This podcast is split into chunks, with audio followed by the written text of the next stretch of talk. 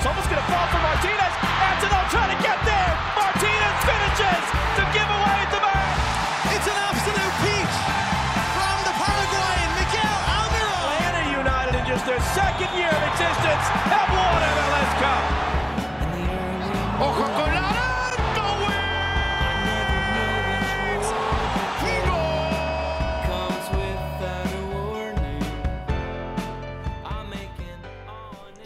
Stripe final, Joe. It's going to be okay. Wow, that's quite optimistic, Sam. That's quite. I mean, it's going to be okay. Like I, I just need to. I just need you to know that it's going to be okay. Uh, I wish I felt that way, but I don't know. We'll see. I can tell you don't. And that's why I wanted to start right there, off the top. I don't know. Joe. This game got me in a tizzy. I don't know if that was evident by my my my Twitter on Saturday night, but I was I was quite upset in a way I don't normally get. I feel like. So yeah, like I think there is some sense of me and you talked about like the warning signs for some of this, right? And we talked about it in a Patreon show, patreon.com slash five stripe final, where we looked at how Atlanta United was getting the ball in the final third and realizing it wasn't really happening, realizing they weren't getting the penalty area, realizing there were issues, uh, knowing for a long, long while not that there were issues with the midfield. And I think that kind of lessened my panic level a little bit with this. Still very frustrating. We're going to get to all the reasons that you absolutely should not be happy about what went down Would, would you say on it, Saturday. Would you say it lessened your panic level just because you kind of expected it? a little bit, right? So it kind of moved my window of panic, if we want to call it that. Mm-hmm. And I think, you know, to You're some a extent, longer time for- horizon for exactly, exactly, because I, I stare at this stuff for you know nine hours a day for my job, and you know, for for folks who like, and I'm not saying this is you, but like I think for like a, a generally large proportion of the population who is just seeing the results and being like, okay, they they they beat Chicago and that's good, and we got three points, and then lost to Nashville, but Nashville's pretty good, and then lost into Miami. Like it, it kind of comes a little more suddenly, like those really bad performances, mm-hmm. you know. And so when you drop off a cliff, it feels a little more scary. It's a steeper, steeper drop. When I kind of went down a gradual incline, a little bit, Yeah. but I still don't think I'm as far off as you as you've gotten. yeah. As you, That's definitely true. That's definitely true. Joe, we're going to talk about all of it. First, we got to say though, thanks to Kurt Castle, the intro music. I don't think we mentioned Kurt last week, but Kurt Castle has music everywhere. He does production, he does all sorts of stuff. But you can also find his own stuff on Spotify. Kurt Castle is the name. The song is Chances Cut. Check out the Patreon, patreon.com slash five stripe final if you haven't already. Got some guests lined up for that. I had some good guests recently. We're always talking to folks. We're always doing things. Most importantly, you can join the five stripe final Discord where we kind of hang out and talk about all these things on a pretty 24 7 basis, even if sometimes I have to tell everyone to go to bed So and I- calm down I caught up on after that. In Miami. To be fair, to me, I can't even get on the Discord during games. Like it's just too it's too much too, too much stimulation and input for me. I need to I need a little bit calmer. So I don't even get in there on games. But yeah, I went back and caught up on it, and it was there was a lot of uh internecine squabbling going on. Mm, So. mhm. Which I think is It's- appropriate. I mean, it's like that's that's kind of what happens when this happens to a team. It's the vibe. It's Yeah. the vibe right now. Let's start with why this is kind of a total disaster of a Yeah, loss. yeah, yeah. We should set that up first. I, I want to set that up to eventually come back around and explain to you why you shouldn't panic, but Okay. it's important to set the first part up. Inter Miami missing their two best midfielders. And we talk about how important fixing Atlanta's midfield is going to be, will continue to be, how they need to be better and everything like that. Coming into this game, I wrote in the striker, thestriker.com, that this was going to be one of the few times this year where Atlanta had a clear cut advantage in midfield because Gregore and Jean Mota, two of Inter Miami's most critical players, their two best midfielders, both out with long term injuries. Mota, the injury happened earlier in the week. So Inter Miami starts two homegrowns an 18 and a 19 year old. You may have heard of, of Benjamin Cremaschi because he played pretty well the, the week before, but the other guy, I can't even remember his name right now. I straight up can't remember it. You know, that they started another guy as well, Dixon Arroyo, who they, they panic bought a couple weeks ago to replace Gregore. That should be a game where, against a team that wasn't good before, mm-hmm. when they had those two players, Right. They were 12th in the Eastern Conference coming into this game. that's a game you should win, even on the road. even Yeah. with all the things happening that are happening right now with injuries, etc. That is a game you should win, and it is very frustrating that that did not happen. You you you should win it. I agree. You should at the very least be able to create things. You should be controlling the middle of the field. You should be dominating the game. And by dominating the game, you should then be able to create chances and create shots. And Atlanta United did not create a single shot, not shot on target, just a single shot until after the 20th minute of this game mm-hmm. It's not good to watch. It's not the kind of soccer that entertains its fans. It's not the kind of soccer that attracts new fans. It's we listen, I'm I'll be the first one to say, you know my favorite like soccer column of all time is the soccer is boring and it's it's all about persevering you know it's uh what's his name uh brian phillips Brian? Phillips, yeah, we'll post that in the discord It's all about like persevering through the, the all the boringness that soccer presents, just because that's what makes some of the those those those moments where the ball is in control so beautiful, and why we kind of tune in every game to hopefully see something like that. And there was just none of that in this game. It's just very frustrating to watch for us, and certainly nobody who is. If anyone was watching that for the first time as their first Lane United game, is is probably not going to come back. And you know, listen, I guess I get it, but you gotta you gotta create more. You gotta create put a better product of you know an entertainment product on the field than what we saw in that game. Even putting the result aside. So, my thing is, I think if the result, the final result had been different, uh, we would have come away speaking about this in a little different terms, uh, in the sense that I think there was a decent amount of stuff to like, in the sense that, like, the first three fourths of the problem was solved, right? Like, they were doing things that looked like the beginnings of something. I described it as like casting the- play in the correct way, but not having any rehearsals before Mm-hmm. you actually went on stage and did it.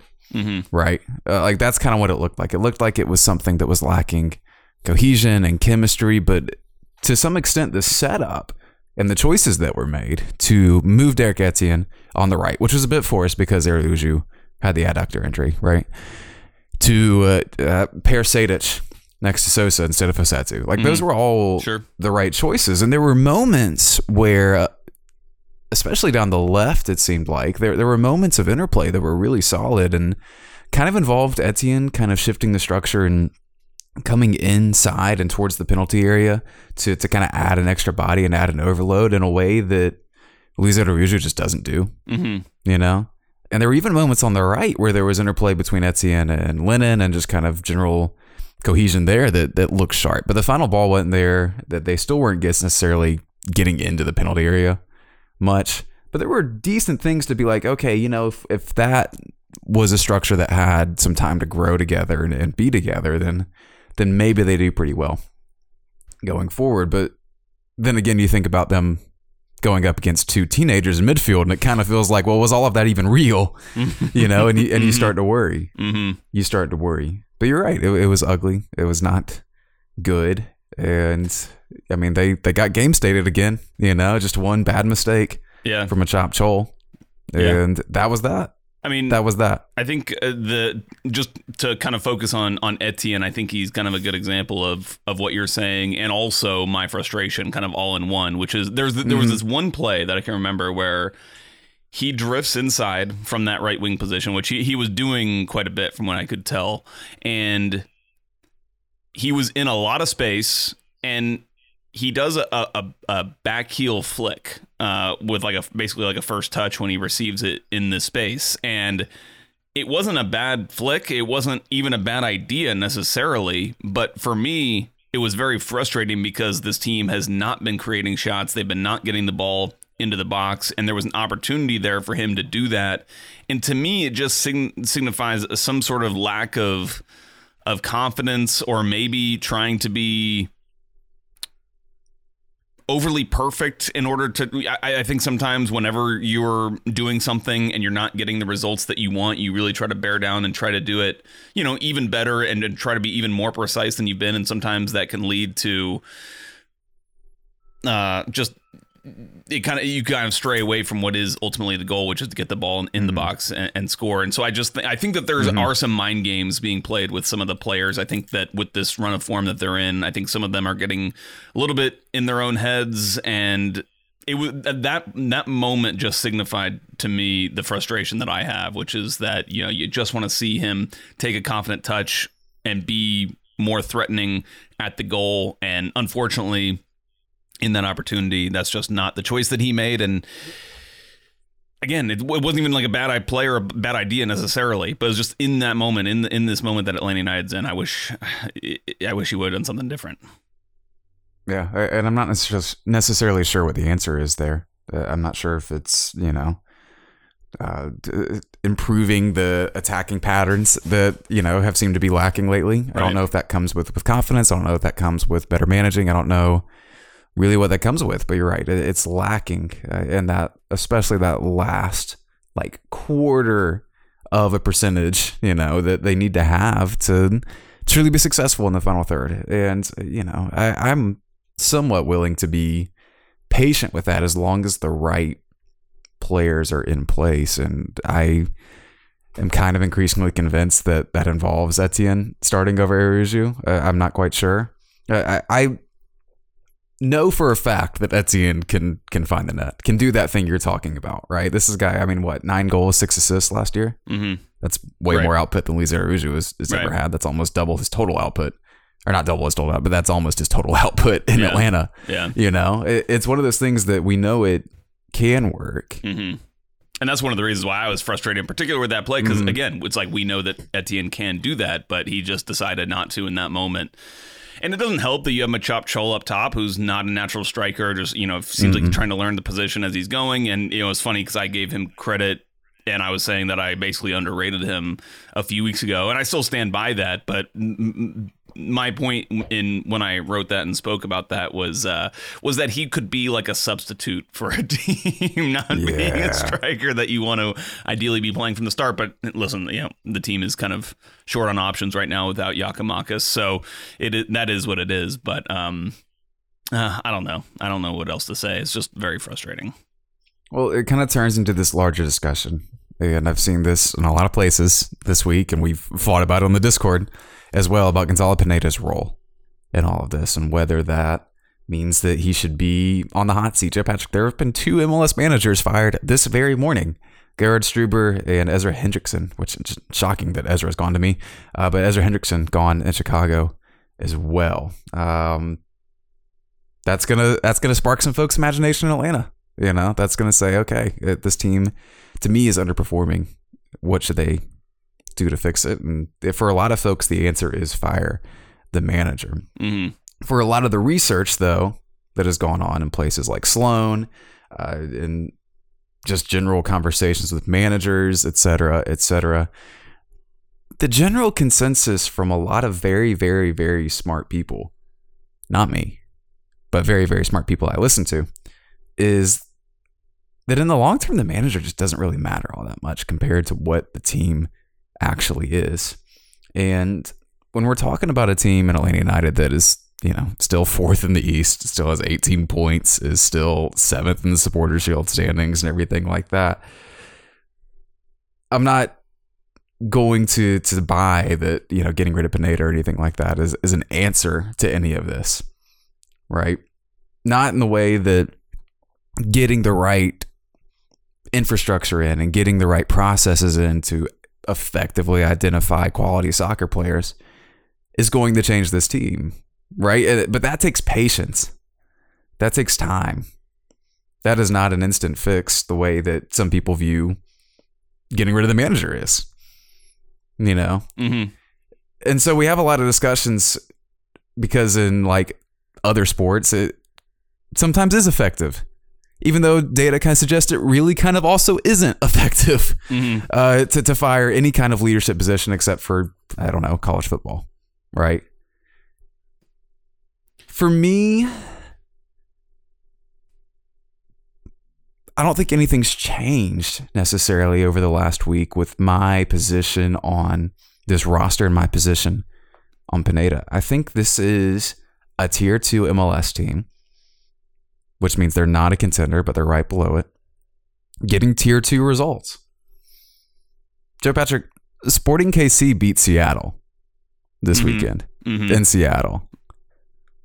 Anyone calling for for Brian Schmetzer to to get on out of there after no, winning but I, a couple MLS Cups and a that- CCL? I mean, obviously, he has a lot more kind of capital with the fans, you know, that's accrued Sure. over many years of success. So there is that.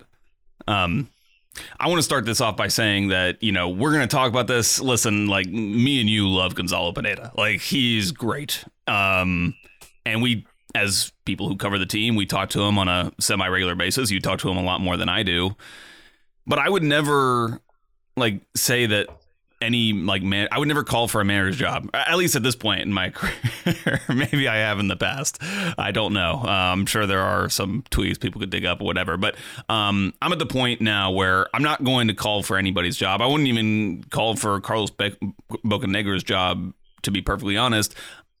I'm just here to just try to give my opinion and to point out what I think are is factually true. Um, and let other you know it's not my decision to make on who at the club gets a job or doesn't get a job.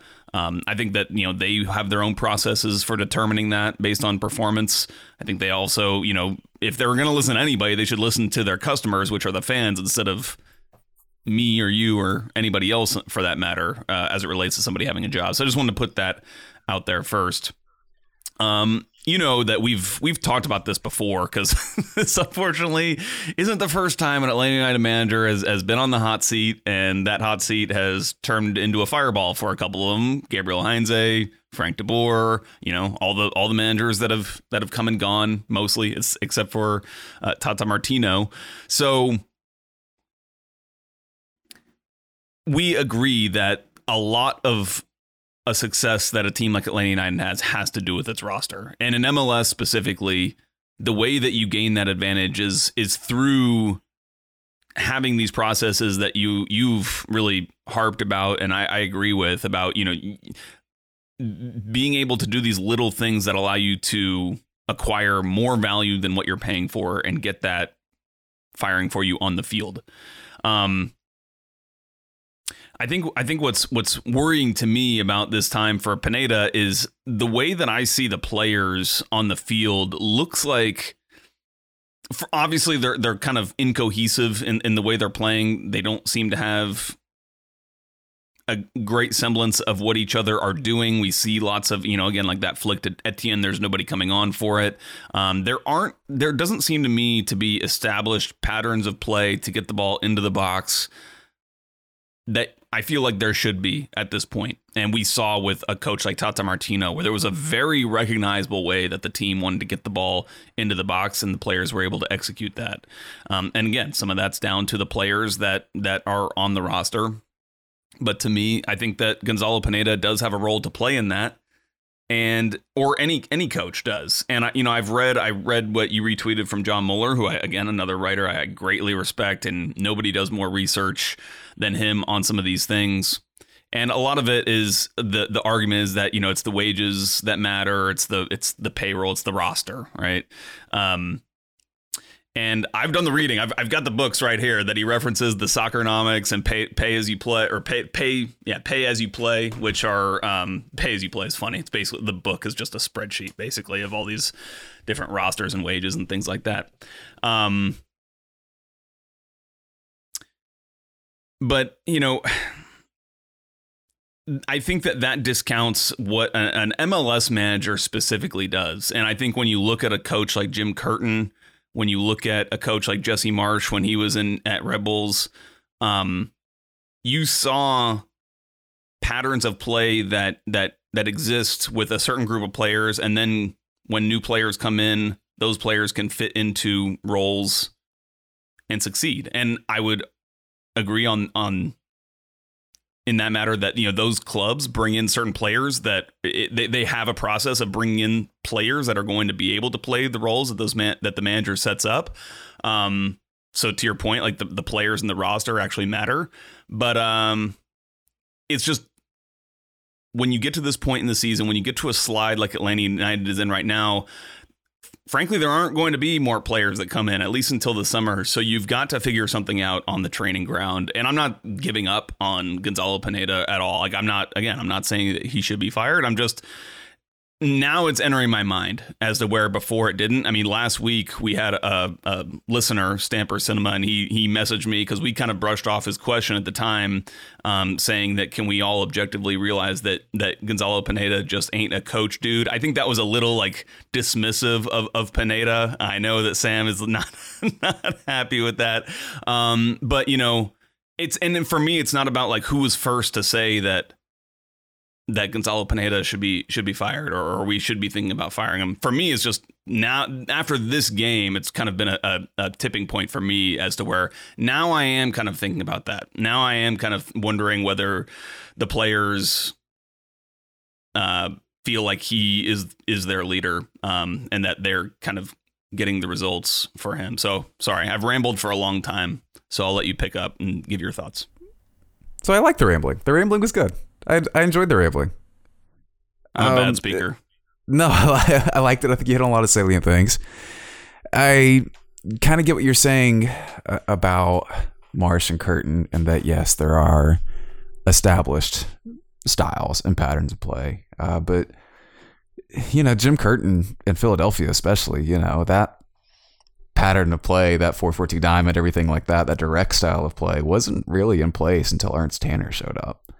And once Ernst Tanner showed up to be their their general manager, sporting director, I don't know what his official title is, they started to, to really hit on a lot of off seasons and get really, really good players in there. And that's when you really start to see the timeline change for Philadelphia. You know, it, to Marsch, you know, you, you see him do relatively well and or do really well, I guess, in, in MLS. And Chris Armas takes over that same team and midway through the season in that 2018 team and they still win the supporter shield. He blows it eventually, Chris Armas does, but that team still had 71 points by the end of the season. Chris Armas took over in what, June, July, something like that.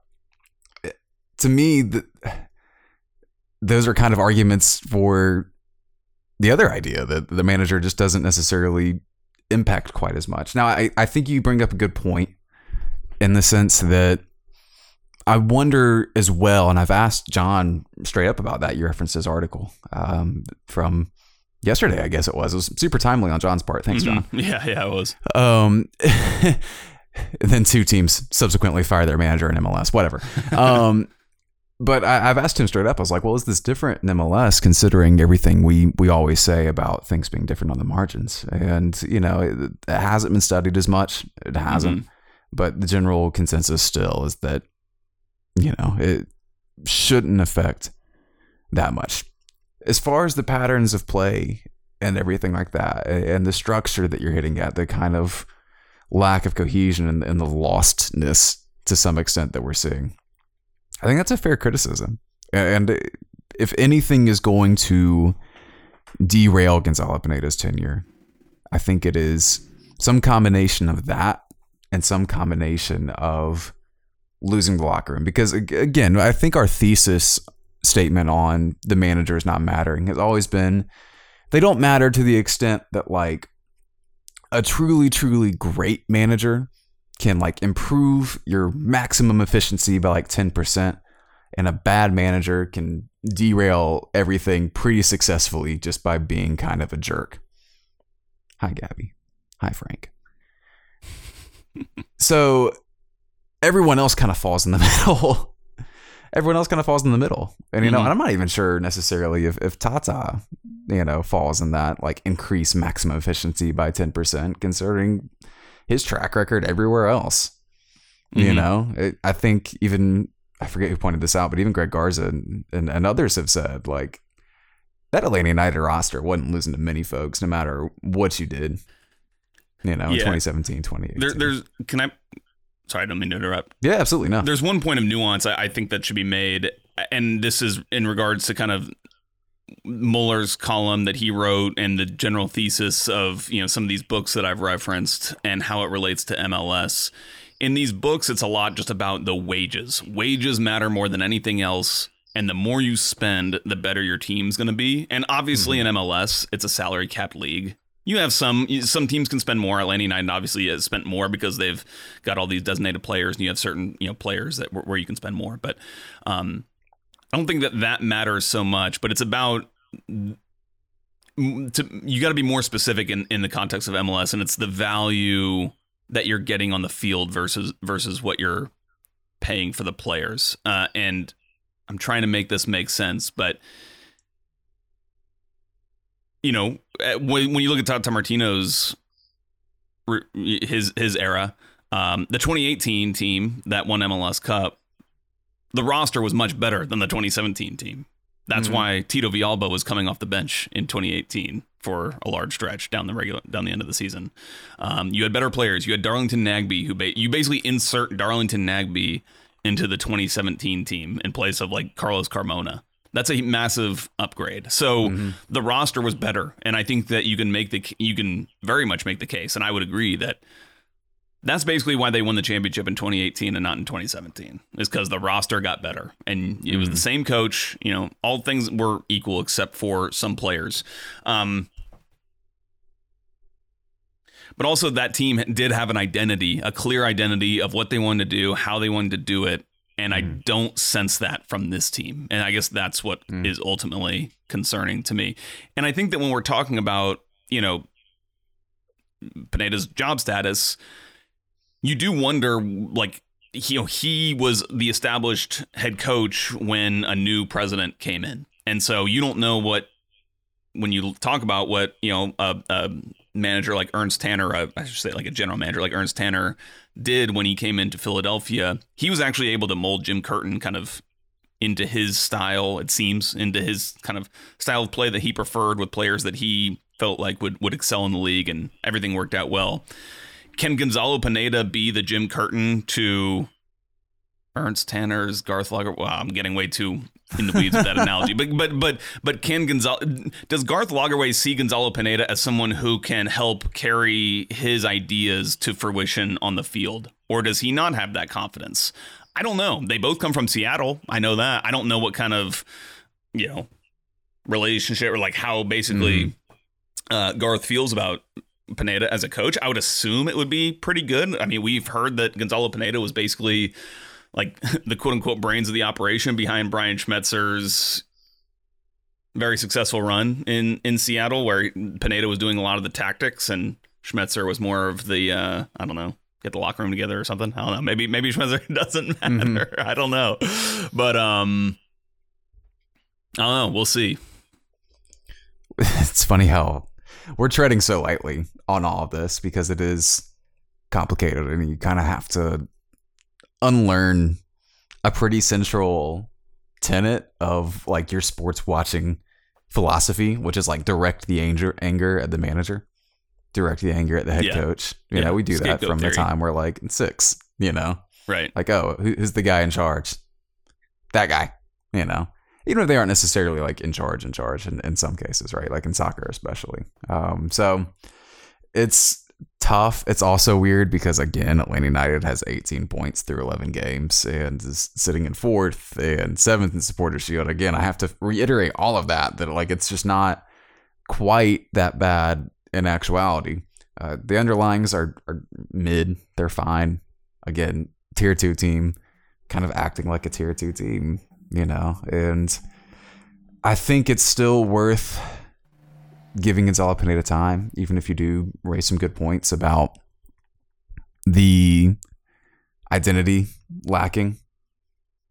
But then again, I think it's tough to institute an identity when the pieces and parts themselves don't allow for it. Agree. You know? Agree. If you if you wanna if you wanna identify your car as you know a Red Bull F1 car, you gotta have Red Bull F1 parts. Mm-hmm. Mm-hmm. You know. Yep and then maybe Max engine. Verstappen driving the car. But well, that leads a well. I don't know. if We want to pivot off the conversation, but like, like San, to me, I think Santiago Sosa is a kind of a perfect embodiment of this too. Where it's like I don't yes. know what the hell he does. Honestly, like I know he hits the long passes. He's always like 100 percent on his long passes when you look at the stats. But does that seem to matter for the team in creating goals? Doesn't seem you pulled, so. You pulled such a great stat about like his last 20 starts, resulting in 21 points Yeah. for Atlanta United. That Yeah. says so much. And I have no context for that. much. Like I, I don't know like what it is without him. Um, I guess yeah. I, I don't know what it is without him, but when I just want when I watch the games, I just don't. I was I was really kind of focusing in on him during this game, and I've only watched it once, but it just didn't seem to me like he was making much of an impact at all. Um, he was either sitting. I don't. Yeah, I don't. I don't know. I don't know. But but Franco Ibarra clearly adds so much more to the team just in the style of play, the way he plays, and again, when you look at the two midfielders that this team was going against, I think that you got to look at Santiago Sosa and Amar Sejdic, but I think that Santiago Sosa is kind of the the consistent uh, piece in in when we've Mhm. seen this team play poorly. Like we've seen Amar Sejdic and a Franco Ibarra when they've played together, they've played really well. Um, so to your They point, played good enough. yeah, to your point, right? I Like when that, we talk, go ahead. Sorry. well, I was gonna say to bring it back to Pineda, like I think that you know he's dealing with maybe a, a midfielder in Santiago Sosa that is not ideal for the for the way he wants to play. Yeah, and to add to that, I mean, when- when we talk about like, oh, we got to get Amar out there, that is relative to the other pieces Exactly. that Atlanta yeah. United has. You know, that is relative to the the price tag he carries, the the cap hit he carries. We would, I mean, we we like Amar. He's a really good dude and a, a good soccer player. We think, but he really probably shouldn't be one of your two best midfielders. Yeah, yeah, for sure. That, that really shouldn't be the way the roster is structured. We've said it. Like he should be a Kevin Kratz type. Like he should, you know, that's Absolutely. that's the kind of role he should be playing. Maybe maybe more than Kevin Kratz, Mhm. but that kind of play rotational midfielder. Exactly. can- he- exactly. He, he can be the kind of player that you bring in to help balance things out in a game. You know, what, whatever you need. You know, he can kind of come in for any matter of player to to give you what you need. Whether it's a more him coming in for a more defensive player or him coming in for a more of attacking midfielder. and he would be that guy on most MLS teams, I Mhm. think. Mhm. So Yeah, at least anyone that's champ- challenging for a championship. You know. exactly. And Atlanta's the roster isn't there yet. Mhm. The roster just isn't there yet. And they're still So- hamstrung. I mean, it's, it's worth going back and considering what Garth Lagerwey said before the season, where he's like, "Listen, this is gonna we're gonna have to eat some crap this year." Like, he didn't say that, but Mhm. like like this is going to be a difficult year for the team, and hopefully, it's one that can start to establish something that they can build on going forward. So. I just want to see that building start to take place. Maybe it will happen. Maybe maybe it will be more relevant after the trans after the summer transfer window, where we know that Garth likes to do a lot of business. We certainly expect some ins and outs happening there, and maybe how they perform from that point on will give us a better indication of what this team is ultimately going to be going forward, with or without Pineda. It all needs continuity too. Like I, like I said, I kind of like the the setup and the structure of Etienne on the wing. You pro you plug uh, Gigi in there with Etienne and Wiley on the wings. You get Sejdic and Ibarra and their midfield, and I think probably everything like the identity part we're talking about and everything that we kind of saw kind of start to start to come out at the beginning of the year. I think a lot of that probably shows up in an effective way, but it needs continuity, and that's something that like when we talk about the Seattle teams like getting their shit together in the summer, part of that is the moves that Garth made, and part of that is just using the start of the season, I think, to kind of find out what that identity is and what that best 11 is and getting players healthy and all that kind of thing. And then finding that particular group to, to close the season. And I think Gonzalo has said as much Mhm, before. And that's what he was saying at the end of last year is that like, okay, well, I want to find my, my best guys and then stick with them. And I think because of injuries, because of DPs like Luiz underperforming, and high price players like Rossetto underperforming, it's made that process slower. Mhm. And that is where like the patience needs to come in. And I think it will pay off. I think it will, you know, but it takes some bravery on Gonzalo Pineda's part to find that lineup and stick with it. Like Yeah. if last week's lineup against Miami plus Giakoumakis and Ibarra is the group, it's going to take some bravery to sit Luiz on the bench for a bit. yeah, You know, Yeah. it's to take some some bravery to keep Sosa and Rossetto on the bench because they, they make a lot of money. they make a lot of money. And it's tough to manage that, but it might be worth it in the end. And I'm curious to see how he approaches it curious to see how the locker room kind of holds up in a in a tough spot. We had the weird thing yesterday. I don't know if you saw this, Joe, where Clément Diop posted on his public Instagram story. Yeah, yeah. Uh, uh, So essentially, these these players are too online. They're two online, yeah. Um, the the gist of it was a, distribution question mark and like a laughing emoji and him kind of stroking his okay. very nice beard. Yeah. Yeah. Um, and kind of giggling about that. The insinuation there either being directed towards maybe broadcasters who said that's the reason he didn't start, or potentially being towards a coaching staff that chose to start Quentin Westberg for reasons that may have been described to him as distribution. We don't know for sure, uh, but that is what was posted. And if it is the latter there, that is a kind of public uh, Mm-hmm. chip shot at, Mhm. at the coaching staff. Mm-hmm. Um, that's not great. That's not great. Mm-mm. And the one thing that will convince me that it's time to move on from Gonzalo Pineda is losing the locker room. Right. If that happens, then it's the same thing with Frank, right? Once the culture that Gonzalo Pineda is clearly trying to establish just dies, you don't get it back. Yeah. Yeah.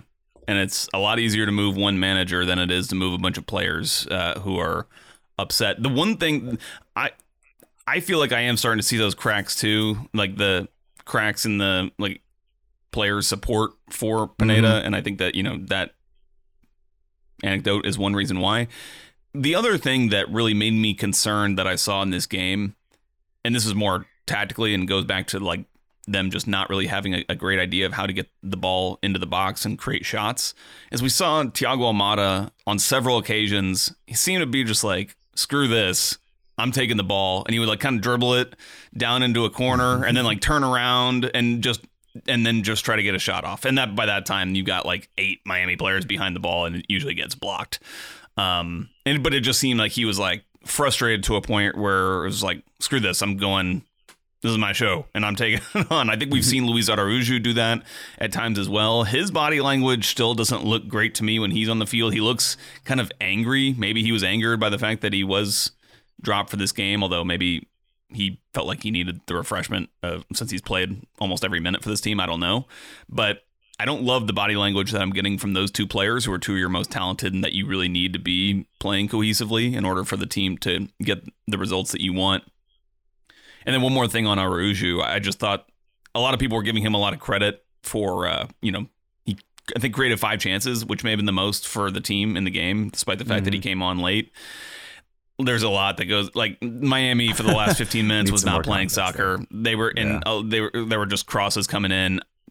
Listen, I, I it was fine. Like glad he created those chances, but to me, it's really doesn't matter. Gen- Yeah. generally speaking. People are going to hop on the Luiz on the left wing train again, I think. And mm-hmm. it, we've talked about it before. We're curious in it, you know, and he did play some nice balls off his left foot from that. But you're right. There's a lot to kind of consider uh, in regard to the context of him creating all those chances. So uh, I'm, Yeah. I'm not and sure that's the against either. 10 men too but in, at the end of Oh, the yeah. game It sure was, wasn't it? that's when It sure i mean was. nine nine of atlanta's 17 shots came in the last 15 minutes when miami was playing with 10 men if it Mhm. weren't for those they would have had less shots than miami i mean they had less shots than miami before the red card One of those 10 men, Joe Patrick, we haven't even mentioned them yet, which is shocking. Josef Martinez scores twice uh, in about the funniest way possible. it's taken us 40 minutes to get to Josef Martinez. That's kind of incredible. What a what a week. What a week. Yeah. Uh, scores twice. Um, look, I don't think that means anything. I wrote about him earlier in the week is, is off. He's still been really, really poor this year. Those were his first two goals for a reason. One was a penalty.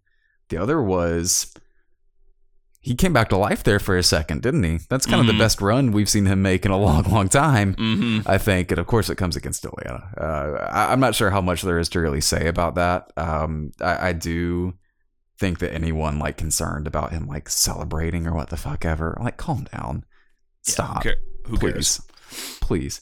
Um, it also kind of seemed like uh, from folks in Miami, a couple of Inter Miami beat reporters are like, "Oh wow, he he did his celebration toward the Mhm. traveling Atlanta fans. He did the kneel." He said that they kind of he looked up towards the supporters the Atlanta Mhm. supporters and then kneeled in front of them.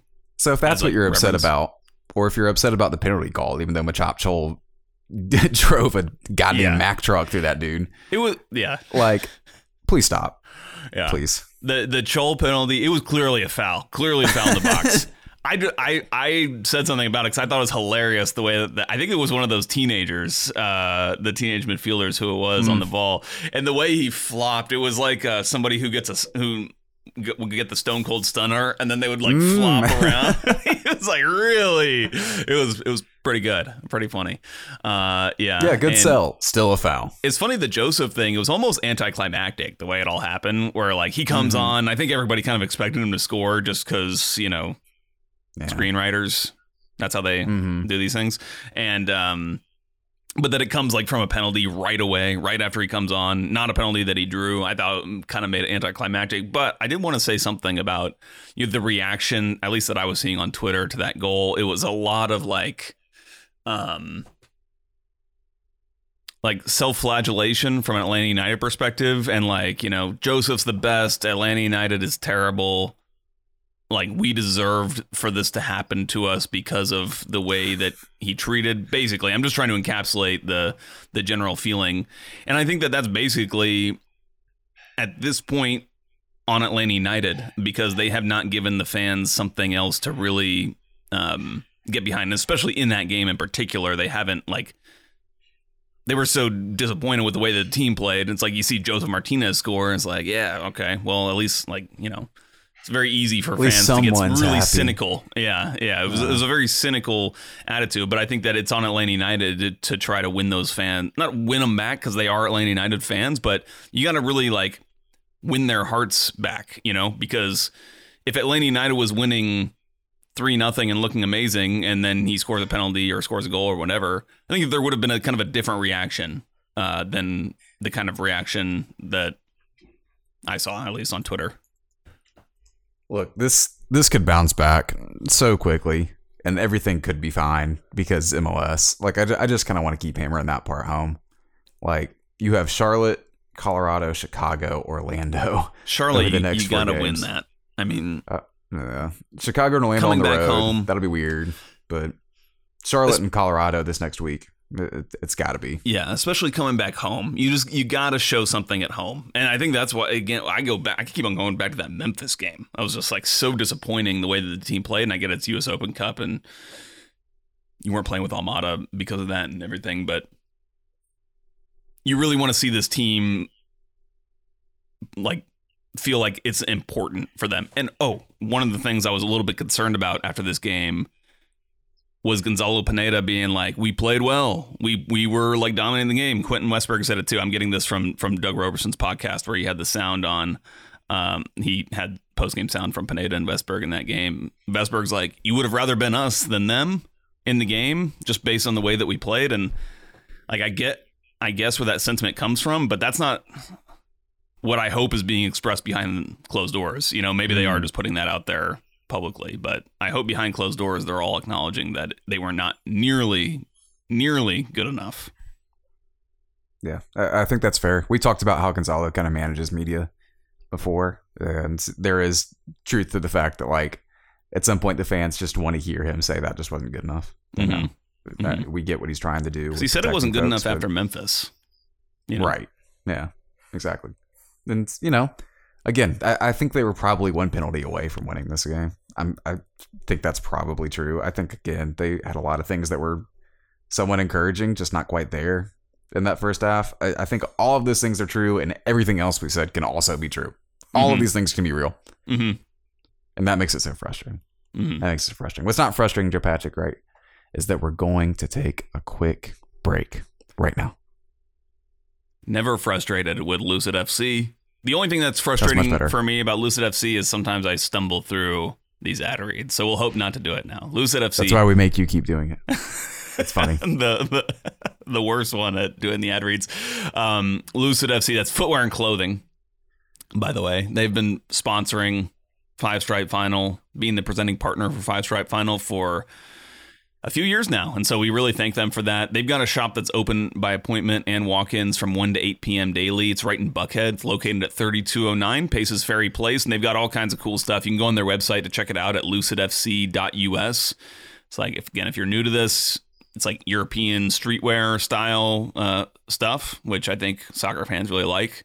It's really cool. Uh, maybe too colorful for me some of their stuff but i actually have a lot of their stuff that i wear all the time i got they they hooked me up when we initially did the deal with some of their clothes so they've got like a, a little parka that i wear it's like gray i just, I just want gray stuff so they've got some gray stuff that i can wear um, They've got new releases that come out usually on Thursdays, but they've got a new uh, spring summer collection that's also out. So check, definitely check that out again on lucidfc.us.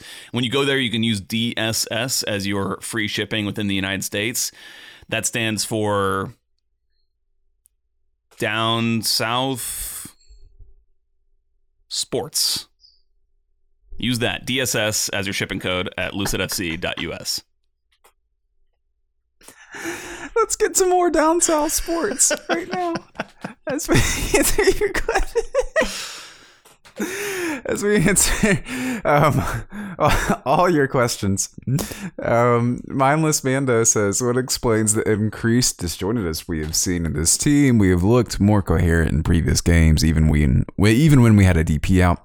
Is it just other teams learning how to deal with our midfield, or is it something else? This is something that is an interesting subplot to all of this. Is that Gonzalo Pineda kind of openly said teams have adjusted to us right? And so now the task on them is to adjust the adjustments. I think we talked about this last week, you know, and that that's not that hasn't necessarily happened, has it? Not much, not much. There's only so much you can do, yeah. right? With the roster you have, with the players you have, and everything like that. But it's uh, it is part of the concern that things have trended south so quickly, and I think it's one of those negative feedback loop things we've talked about. We talked about a ton last year where players stopped moving off the ball because there was no trust, no sense of like, okay, if I take this risk, someone will be behind me. Mm-hmm. And like, I know that's so extremely Ted Lasso, right? Like, and they even talked about it directly in this year uh, of the show. I, I, was watching the other day. I was like, oh, hey, this is the thing we were talking about with Atlanta. Uh, but that trust is missing right now in some extent. And I don't think it's because like they don't like each other or anything like that. It's not a rah rah thing in the same way Ted Lasso is. It's more right. that do you trust Santiago Sosa to, to cover for you if you make a run? Right. Do you, do you trust right. Sejdic? Do you trust all these guys? I, I think the answer is no. Right. And it's feedback looping into okay, I'm just gonna stay right here just in case. Yeah, and, and I would say just to get even more specific about, I mean, I agree with all that, but even to be more specific, it's funny because I've heard a lot of uh, lamenting about how Yorgos Giakoumakis isn't in this game, and that's kind of why the team is struggling to score and all that. I think it's Franco Ibarra missing is way more important at this point, just in terms of the midfield being able to operate properly. And I feel like if Franco Ibarra is in that game, I think that Atlanta United really does overwhelm those two central midfielders from Miami. I mean, Franco Ibarra might have put one of them in the hospital uh, with those, you know, immature bone structures that they've got. in the way that he tackles. But I just think that he just the element of his game fits so much better around with the rest of the players and what Gonzalo Pineda wants to do that I think that that's the that's one of the big reasons. Again, it doesn't explain like whole team disjointedness and some of the passages of play that you know we've been talking about earlier in the show, but I just think that he would have made such a big difference to have him in this game and every game basically. Yeah, I agree. He was in concussion pro- nah, he was in concussion protocol this week. If you guys were wondering where he was, I, I just, I'd expect him back. Hopefully, says a lot about Franco Ibarra that he goes into concussion pro- protocol on a Wednesday. Just a casual thing. Just a casual thing. It'll help a lot. It'll help a lot. Uh, Super Soft Free Kick Party says, "Can you please ask Pineda the thoughts behind pulling Etienne when he was still making an impact?" Yeah, sure, we can. We can ask this week. Was it a fitness issue or just trying to get the twelve million dollar player? On the pitch. And I, I think it's the latter. I think it's trying to get Luiz on the field. And I think I kind of wish they had done it another way because I did think Etienne was finding spaces that Luiz wasn't and adding to some of the interplay that Luiz hasn't added to. But I would have liked to see Luiz just take over for Chop up top. Same here. Not do Barry up top. I just would have liked to see it. Even if they didn't really know what they were doing, I just would have liked to see that much more quality on the field. And like that's kind of a Schmetzer Schmetz Schmetzerian thing, right? Just get your best players out there. See what happens. Totally. That's where Yeah. I am with the striker position without Giakoumakis. I totally agree. Where I am with that's, Luiz. That's the wild card. That's the wild card you can use is to just you know put a put a player in a new position and it's only for what twenty minutes. Like we're gonna see if it works and. It would have given Miami probably something totally different to have to think about because they would not have been prepared for for something like that. I would think so. Yeah, I'm still a Araujo striker curious. Not for us to start the game probably, but at least in some of these situations. Yeah. Uh, again, gonna take some bravery on Gonzalo's part, I think, to maybe make some of these hard choices Can to I get the best to get the best players out there. I just want this is totally off topic, but one thing that I literally I just started laughing out loud uh, during the game, which at the very end for the last corner, like they're like, "Oh, the goalkeeper is coming up," and Quentin Westberg goes up there, and he's still like shorter than basically everybody else. he's like in his goalkeeper gear, but it's like, yeah, he's like still way shorter than everybody else. Like, how much does this help? None. It helped. None. Cursive Kid says, I think uh. we've hit the maximum output of what you can expect from most of these average players. It's been years. Not even mad at them anymore. That's wow. That's the harshest thing anyone has ever said on this show. I feel I nothing you says says Cursive Kid. I nothing you. Uh, would we be better off to have worse cheap midfielders, but they fit together in a mix of Santi, Abar, Rossetto, Amar is better than Meh? Uh, I think Abar, Abar and Amar can at least be better than Meh. But you're right. I mean, everyone else is kind of just that. But as far as like worst or cheap, let's not get worse soccer players. I, I get what you're Right. saying, but yeah, yeah. at the same time, uh, spend some money in a way that actually matters in midfield, and I think we'll see big results. Yeah, I'd prefer a uh, DP midfielder. That would uh, probably be a better make make midfield better overall. I just I get oh, it's almost becomes even more clear. I feel like after this game, like if you were to, for example, like move Luis Araujo on, who didn't even start this game, and play and get a badass designated player number eight put that player that so they can interplay with Thiago Almada. They can cover a lot of ground. You would still have you know Etienne and Wiley on the wings. You could probably add a you know a wing or two with some of the money that would be freed up. That can get freed up still from Marcelino Moreno else and elsewhere. Um, yeah, that makes me salivate a bit, and I think that. I mean, obviously they got to improve midfield. It's like it's so it's so clear. I I want to add too. I think everyone knows that. Like, I don't yeah, think like anyone agree, is agree, agree. unclear on that. And like sometimes we need to remember to listen when people talk. Like when Garth Lagerwey says our goal this year is a home playoff spot. Mhm. Did not say the goal was to be the best team in MLS, win Mhm. MLS Cup, and everything Mhm. like that. I think he knows. And they like, are still fourth. progress, and they're still fourth. But there's still a lot of progress to be made on this roster. A lot. Yeah. Yeah. A lot. Uh, Machine Epsilon says, "Is the team running a drill in practice like the red light green light game from Squid Game, where the when a teammate has the ball just outside the opponent's box, you have to stand still as possible, otherwise you get shot." Uh, I think I think the defense has been relatively mostly okay, but there are some concerns. Uh, Joe Patrick, what have you thought of Andrew Gutman lately and this year? Gutman, he, you know, he does a lot of good things, but he also makes some mistakes. Um, but overall, I mean, I think that he's a net positive for the team for sure. I think Um, he is too, and it's weird that he just kind of seems to be on the receiving end of some struggling defensive moments, if that makes sense. Yeah, exactly, exactly. In a way that he may maybe wasn't last year. Maybe Yeah. he was, and we just didn't notice. Um, it hasn't necessarily been an outstanding defensive year for Gutman, especially defending in his own box. If that makes sense, Uh-huh, like yeah. rest position defense and all those kind of things.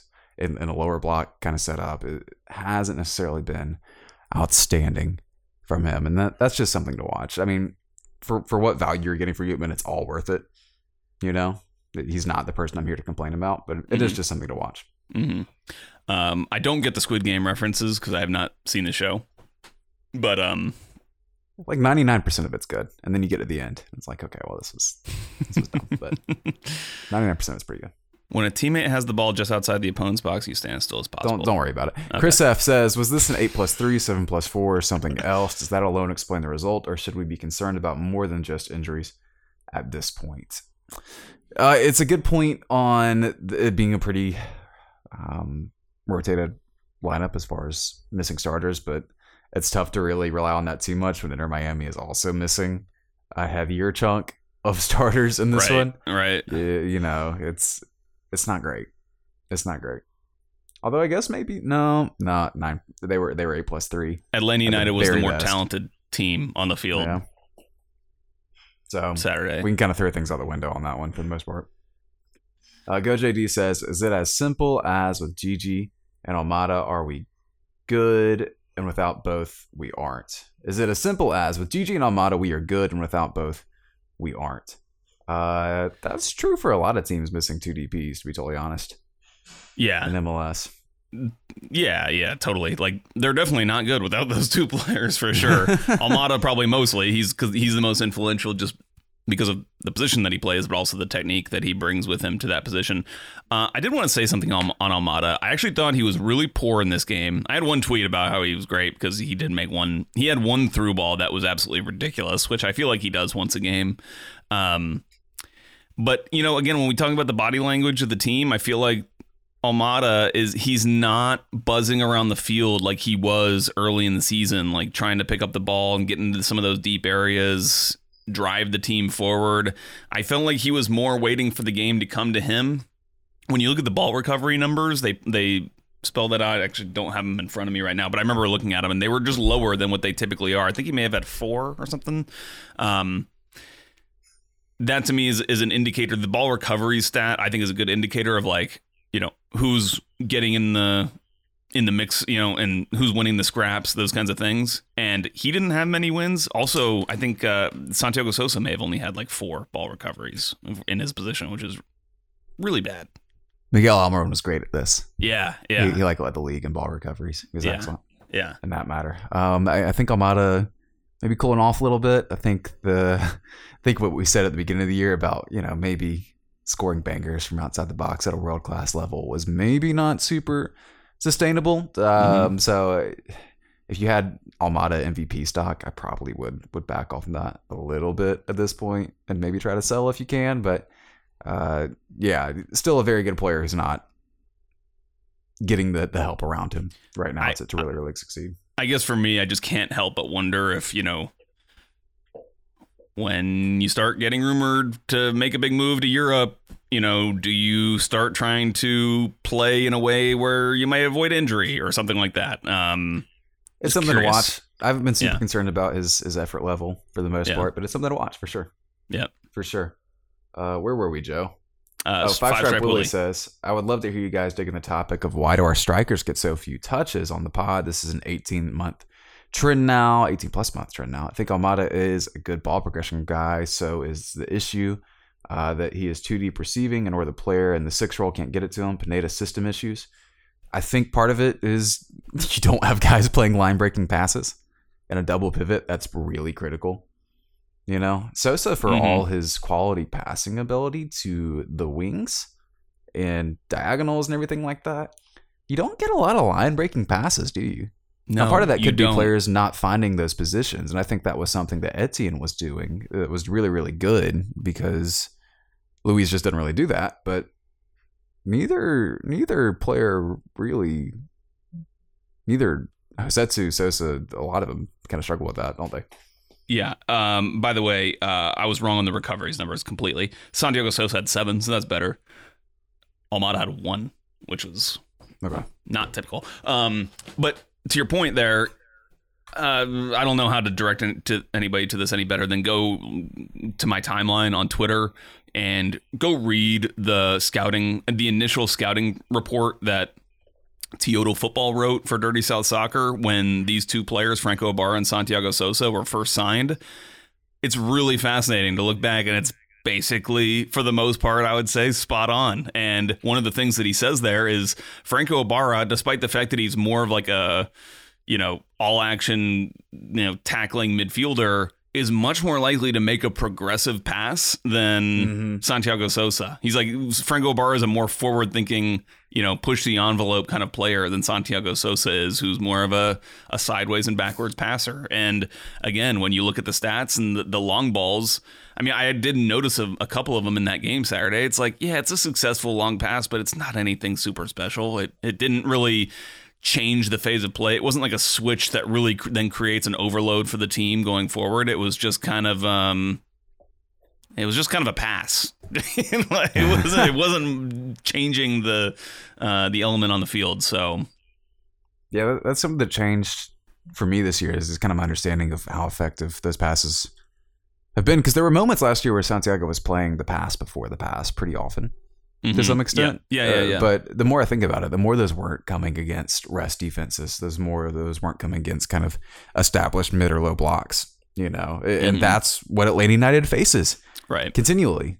right. And if you can't play line breaking passes into people finding pockets of space, uh, whether that's all your fault or whether that's a combination of people's faults, which is probably the truth, it's not good. It's not good. Uh, Like think about Nashville last week. They put Dax McCarty out there. And they even like shifted away from their diamond eventually, but they put Dax McCarty out there and he's able to play line breaking passes and caused a lot of issues. You know, he's Mhm. really, really solid at that. And Atlanta needs that kind of six who can sit back and do that or at least create transition moments where it's easier to play line breaking passes, and that's what Ibarra does. Mm-hmm.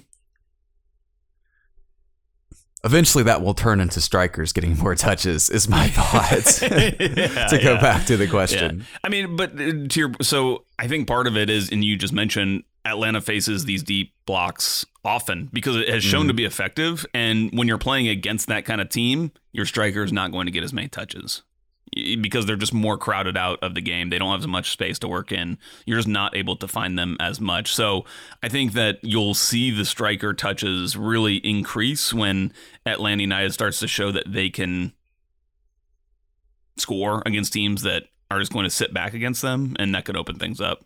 There probably is some amount of system to it as well. The manager probably just likes the forward to stay up top and be a, a, a what do they call it? A, a reference point for the team instead of uh, one who drops in and wants to to get on the ball. So there's probably a little bit of that. Yeah, the GG numbers aren't bad as far as touches go, by the Mhm. way. hmm Not bad. Not bad. Let's see. We got one more here. Pineda, it's been a long show. Pineda had 17 that's- says, deleted my rant in favor of more level headed thought. Thank you, Pineda Head 17. How many coaches in MLS could legitimately coach this team to insert your favorite trophy in 2023? Uh, they, definitely could not win the trophy with the one on that. Uh, but I don't know. I, I can't think of anyone really who I'm like, yeah, they they they turn this around. Yeah, this this goes to your point of like the the coaches don't. This goes to the coaches don't matter point where it's not like you could just drop in some other manager and they would be getting drastically different results based on what the coach has to to work with right now. I don't think Tata Martino drops in and wins MLS Cup with this team, I don't. right? I don't think Jim Curtin does either. I know that you know because he has a very specific way that he likes to play, and that requires specific players on the roster that can do the things that he wants. So that's that's what we're kind of this kind of bo- what it all boils down to. What we've been talking is that you just you got to have uh symmetry, symmetry Oh. between the, what the coach wants to do, what the GM wants to do, and that's what we've talked about. with Garth Lagerwey, you know, having the analytics. Not it's not the analytics aren't just for recruitment. The analytics can work with the coach to help kind of identify what players excel at what areas and how you can best set up the team tactically to be able to Mhm. suit everybody that you have on the roster. The word you're looking for, Joe Patrick, is alignment. About Alignment. That's a good alignment one. That's a good one. In college football, a lot with boosters, recruiting, all that kind of thing. That's You right. Alignment That's right. In the front office eh, with the coaching. Um, but yeah, I know people are gonna like I meant start to say synergy, names. not sim- symmetry. If, if that's what I yeah, said. I know you Yeah. did, bud. I know you did. um, people are gonna throw out uh, other names like Steve Cherundolo at LAFC. Like he's got so much goddamn talent to work with all the time, always. That's John Thorrington's fault, uh, not Steve Cherundolo's. People are gonna maybe say Bruce Arena. Bruce missed the playoffs last year. Fight me. Um, you know, it, he's got a ton of talent right now, and it's going to be really interesting to see how he manages having a couple of those pieces injured now. I bet New England takes a step back. Uh, someone's going to say Wilfried Nancy, who has been really good, admittedly, and has gotten a lot out of not so great players. But I mean, the Columbus team he's with right now is They have like 14 points through 11 games. They're losing kind of a lot of bad games as well. Uh, they're kind of about the same as they were with Caleb Porter, to be totally honest, because the roster hasn't changed much. There's still not a lot of great pieces there. You can't talk me into anyone in MLS, past or present right now at this point, who would come in and immediately turn this team into a contender. Yeah, I agree. I agree. And with that agreement, we'll agree to get out of here. Joe Patrick. Uh, let's see. Check out Joe on 99 The Game, Dirty South Soccer. Go check out me at thestriker.com for all your Atlanta United coverage. Uh, I've got a newsletter on MLSsoccer.com. We've got all sorts of stuff. Patreon.com slash five stripe final as well. Check that out. Come join the Discord. Come hang out with us. Come talk with us. Come listen to more interviews and whatnot. Joe, anything else to add? Nope, that's it. Check out Sam on the striker for the best. Cool. Let's get out of here. Bye, y'all.